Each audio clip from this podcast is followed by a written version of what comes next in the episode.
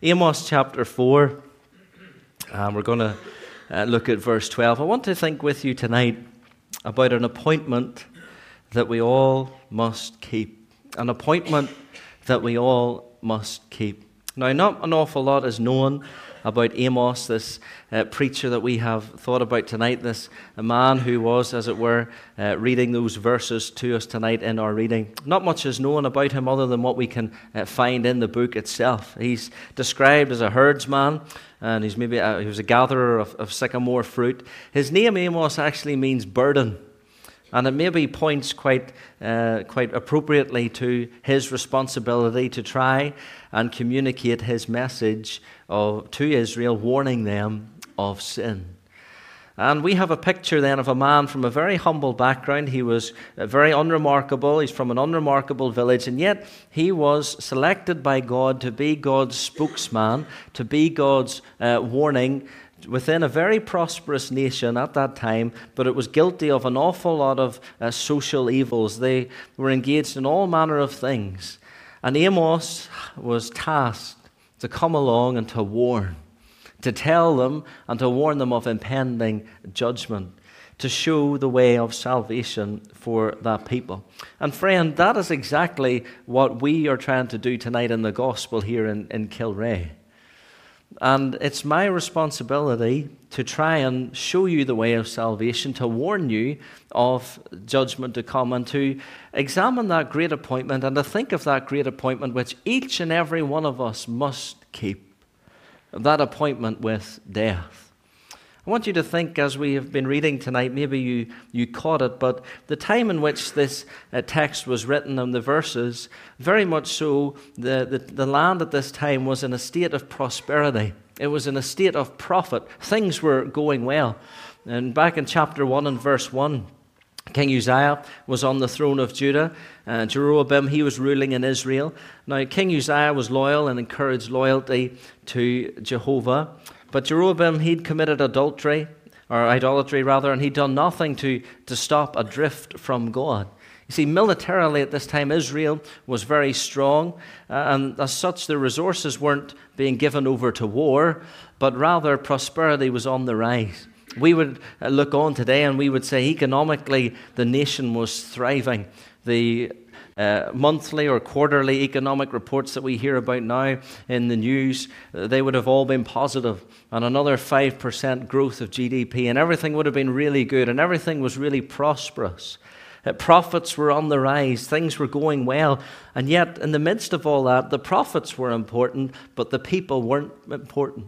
In fact, the people in that day, they were being trampled on. Uh, the needy were being oppressed, and uh, wages and not war was of more importance at that time.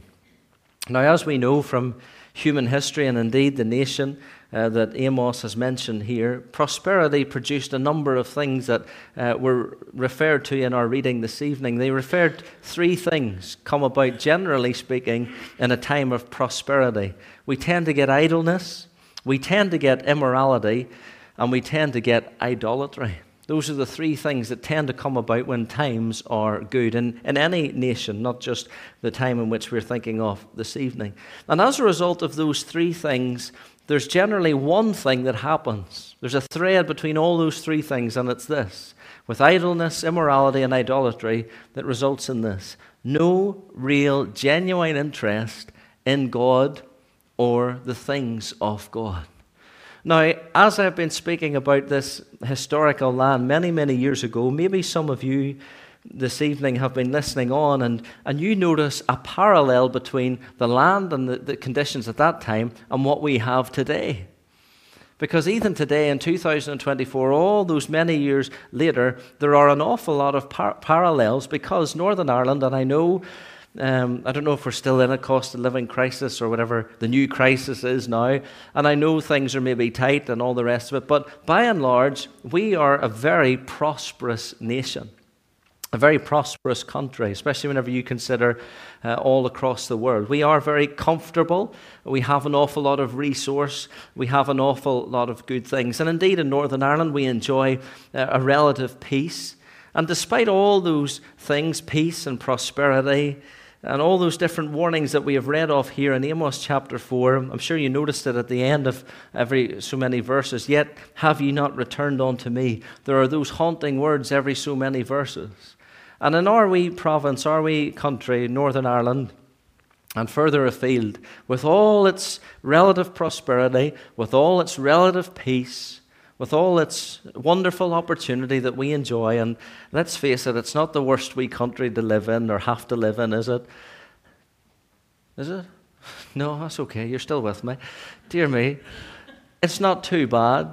And yet, with all those opportunities and all that prosperity, there is still so many people who don't have a genuine faith in God or they've never, ever thought about their eternal souls. And maybe tonight it's possible that you're here tonight, and as we've been discussing and reading and, and bringing out these different truths from Scripture, you've identified yourself with some of the things that we have read about. And you've maybe been caught up with all the, uh, the prosperity. Maybe you've been caught up in all these different things. And maybe, despite all the warnings that maybe God has put across your path, uh, be it maybe health and health scares. Uh, maybe God's put other things across your path, different people that have come across your path to share with you the gospel of the Lord Jesus Christ. All that opportunity, all those warnings, all those situations in your life where maybe God has spared your life in a very difficult situation or an accident or something, and you're still not saved. You're still not ready for that appointment with death whenever it will come. You see, our society is often too busy to think of God. I read this little poem just this afternoon. Too busy to read the Bible, too busy to wait and pray, too busy to speak out kindly to someone who passes by the way, too busy working and worrying to think of the life to come, too busy building earthly mansions to plan for the heavenly one above. Too busy to help a brother who faces trial and suffering woes. Too busy to share his burden. No time. I'm busy, you know. Too busy for all that is holy on earth beneath the sky. Too busy to serve the Master, but not too busy to die. Friend, it's good to be busy, it's good to be productive, but friend, if you're busy and you're productive and you're not ready to meet God, there will come a point in your life where all the busyness will stop where will you be? Will you be ready to meet God?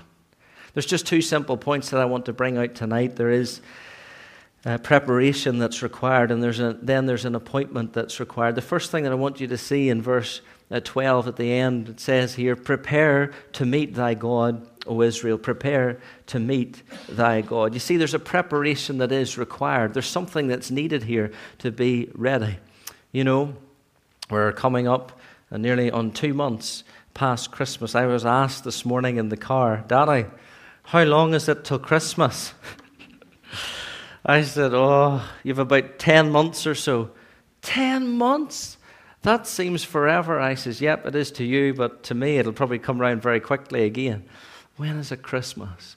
We've just got past it. But, friend, that time of Christmas, you would have been prepared. You would have got the presents. I'm sure you got the wrapping paper out. You would have got all sorted. You were prepared. You were ready for that day because you knew that day was coming. Now, the difference between salvation and Christmas Day, there's many differences, but here's the thing you don't know when your day of death is going to come. So you need to be prepared in advance. It's not as if you're going to know on this date you're going to pass away and, oh, I'll get ready for them. That's not the way it works. We must be ready to meet God, and we will look at that in a moment. The first perspective that I want to leave with you tonight is simply this. For somebody who is saved, somebody who's a believer, somebody who is ready to meet God, well, what makes them ready? What makes them special, you might think? If, if you're not saved here tonight, you might say, well, what makes them so special that they're ready to meet God and I'm not? Well, I'll try and explain it to you as simply as I can.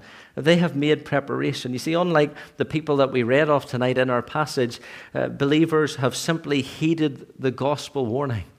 And maybe you've sat under many sermons, maybe at your mother's knee, maybe your father used to read God's word to you, maybe it was a faithful pastor, maybe it was a, a faithful wife, or maybe a husband that witnessed to you and told you and shared with you about your need of Christ. Well, how did they prepare? Well, certain things had to be put in order. You see, for those of us who are saved tonight, we're not any better than anybody else, but friend, those of us who are saved, we realized that we were born and we were shapen, as God's word tells us, in iniquity. We were born in sin. We were sinners by nature and by practice, and we realized we could not and we cannot save ourselves.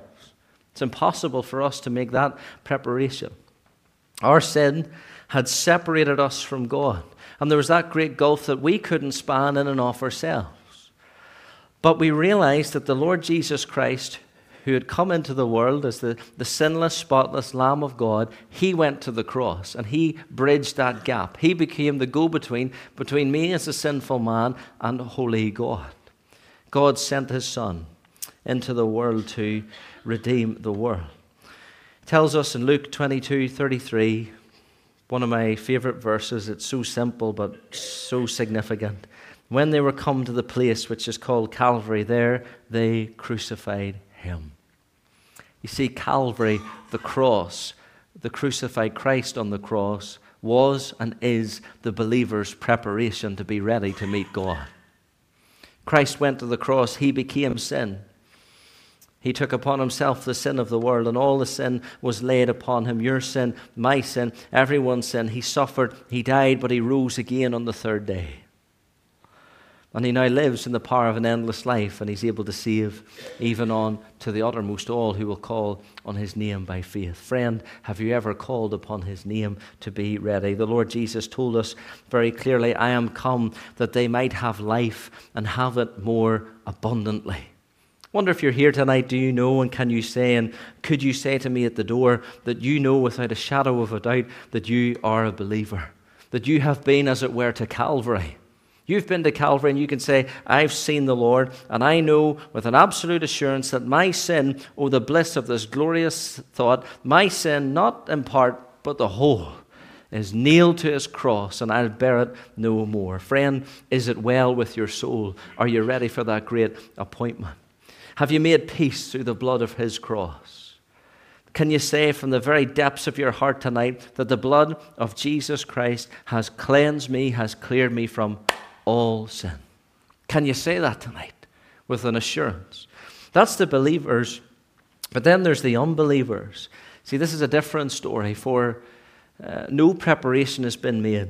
And if you're here tonight and you're not saved, it's our great hope and our, our prayer that you will come to know the Lord Jesus Christ. Nothing would give us a greater thrill to know that you are sure about your salvation. But if you're an unbeliever tonight, well, no preparation has been made. And an unbeliever doesn't have that great joy of sins forgiven. They don't have a peace with God or of God. And they have no idea about everlasting salvation. And immediately tonight, if you're here and, and you're not saved, you might say, Well, excuse me, but I'm very happy in life. I've got contentment. I have my family. I have a job that I enjoy. I have all these different things lined up, and I'm quite happy. You're not. Because you don't even know that you're living.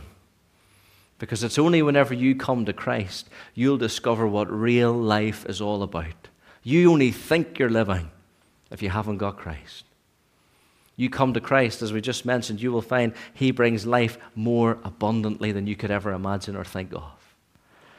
But the unbeliever, whenever they pass away or they die they are launched into a place of torment.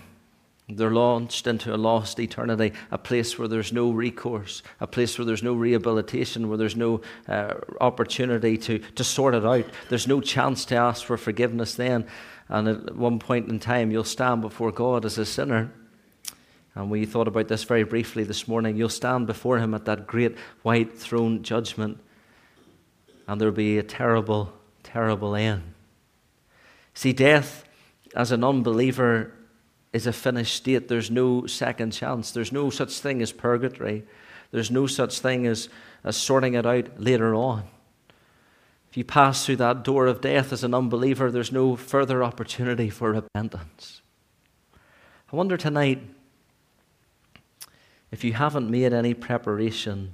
I'm going to ask you a very personal question. Why have you not prepared for death? Why have you not prepared when the Lord Jesus Christ has died for you, has gave his life for you, has shed his precious blood for you? And yet it's possible that you could leave here tonight and go into a lost eternity if you were to die unprepared. You know, you can thank God tonight, even if you're not a believer, because He has brought you to this place tonight. He has brought you to this place of opportunity. He's given you one more opportunity. I don't know how many gospel meetings you've been in in 2024 already. Maybe you've already come to a couple. Uh, this is another one that you've come to tonight. God, in His goodness and His grace, has given you one more opportunity. Are you going to squander it? But then there's not only a preparation that's required, but then there's the appointment that's required. Did you see it? Prepare to meet thy God. You know that two litres of milk that you have in the fridge at home? Or maybe you buy the three litres of milk. I don't know. Maybe you buy smaller, maybe you don't buy the two litres of milk. Well, I support the dairy farmers, and we go through an awful lot of milk. But I want to ask you a wee question about it.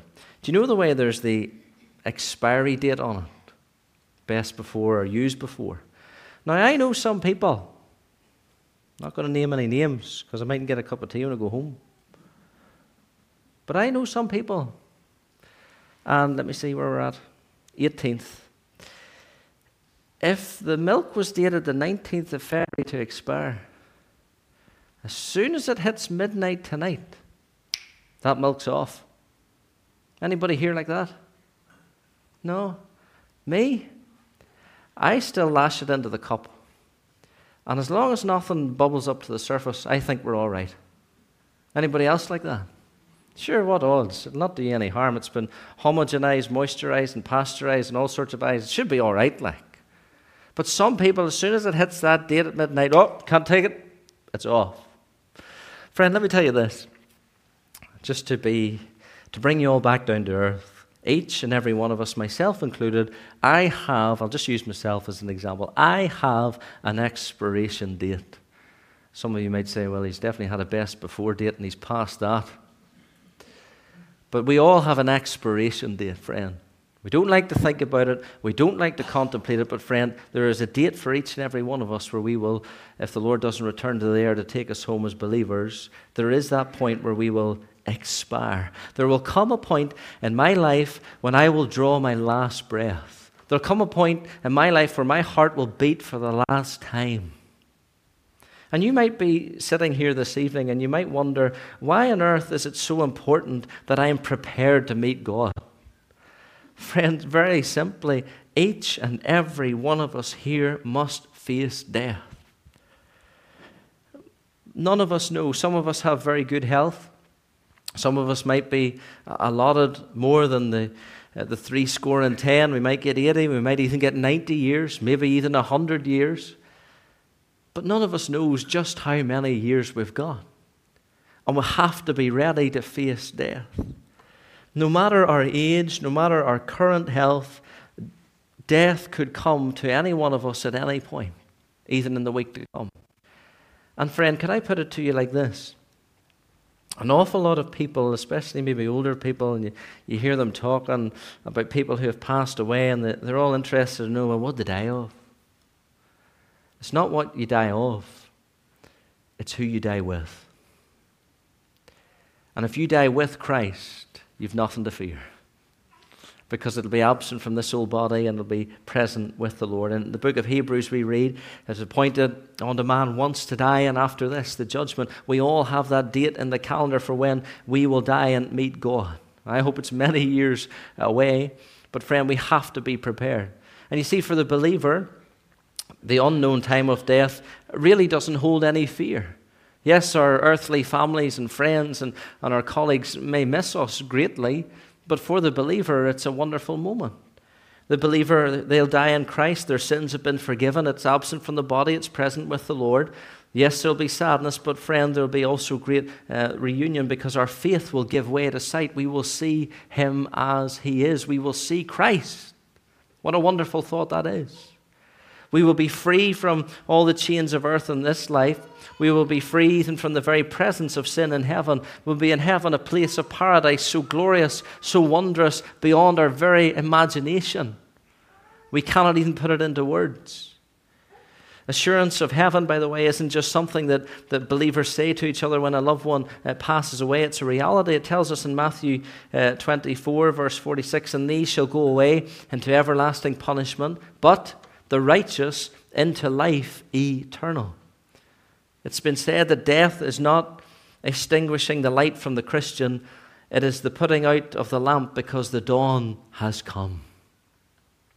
Friend, if you're here tonight and you're a believer and you're ready to meet God, whenever that moment comes where you close your eyes in death, people might think the lights have gone out, but friend, life has only begun. Our brother David reminded us of this at the table this morning. It's been on my mind all afternoon that our greatest day as a Christian is yet to be, where we will see Christ in all his fullness and all his wonderful attributes. What a day that will be. But, friend, for the unbeliever, the appointment of death. That time will bring great change. Maybe you're here tonight, and if you're not prepared, on the outside you might say, I don't need God, I don't need religion. And you've come up with all the excuses. What about the hypocrites? What about this? What about that? And all those things won't matter on that day. And deep down, despite maybe all the bravado and the, the tough guy exterior about not needing God or religion, deep within your heart at night, or maybe when you're driving down the road and somebody makes a risky maneuver on the road and your life's put at risk, for that half second, there's that flash across your mind. Where would I have been? What would happen to me if I were to die? And do you know why there's that fear? There's that fear because you're unprepared. There's that fear because you're not ready to meet God. You know, some people like to wing meetings. Some people like to, in their work, they like to just wing it and hope for the best and, oh, I've got enough talent and ability, I'll get through it. Friend, you can't wing death. You can't take a chance on death. You have to be ready. And deep down in your heart tonight, maybe if you're here and you're not saved, there is that deep knowing that I am not right to stand before God. And maybe I'm speaking to somebody here tonight, and by all outward appearances, everybody thinks you're saved. And maybe uh, you're a membership of, of some church, or maybe you've been going along to church, and everybody just assumes and thinks that you're saved. And maybe you're not right at all. Friend, don't ever be ashamed or embarrassed about getting right with God. Who cares if everybody thought you were saved? That'll not matter in eternity. All that matters is that you are right with God in the here and now to be ready for the then and there.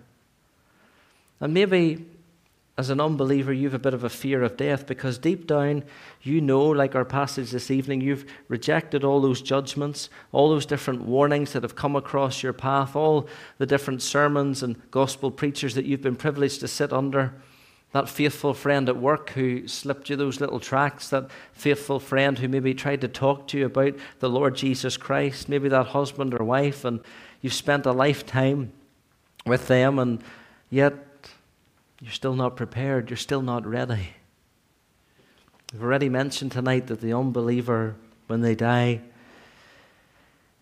they enter a place of torment. They enter that place called hell. And I think, again, it was our brother David reminded me, maybe in the pre service prayer meeting or sometime this morning or earlier, that nowadays, when everybody dies, Everybody goes to heaven. An awful lot of lies told at funerals, how wonderful people are and were. Friend, it doesn't matter what people say at your funeral. It matters what you say to God tonight whenever you're challenged about your need of salvation. What think ye of Christ? Are you ready to go? For if you're not ready, you'll end up in that place called hell. Hell's real, it exists. Ministers might deny it, churches might even deny it, but God's word confirms it. But you know, and I've said this many times, the most wonderful thing about the gospel message is this whilst we have to warn you about death, whilst we have to warn you about uh, that everlasting uh, place of torment, that place called hell, there is absolutely no reason why you should die unprepared tonight. Because Jesus paid it all on the cross. There is no reason tonight why you should die in your sin. The Lord Jesus Christ said in John, I am the way, the truth, and the life. No man cometh unto the Father but by me. He that cometh to me, that's Christ, I will in no wise cast out. For whosoever shall call upon the name of the Lord shall be saved. Christ Jesus came into the world to save sinners, for God so loved the world that he gave his only begotten Son, that whosoever believeth in him should not perish, but have everlasting life. There is no reason why anybody here or anybody online tonight should have to pass away being unprepared because Christ died for you on the cross. Friend, I want to ask you tonight have you made preparation? Are you ready for that divine appointment with death? When your expiry date rolls round, are you ready? Will you be with those uh, believers who have had their sins forgiven? Not because of anything they had done, except they called upon the name of the Lord and they're wonderfully saved. What a meeting of a lifetime it will be. We're going to sing it in a few moments' time. What a day that will be when my Jesus I shall see. And I look upon his face, the one who saved me by his grace, when he takes me by the hand, leads me through the promised land. What a day, glorious day that will be. For the unbelievers,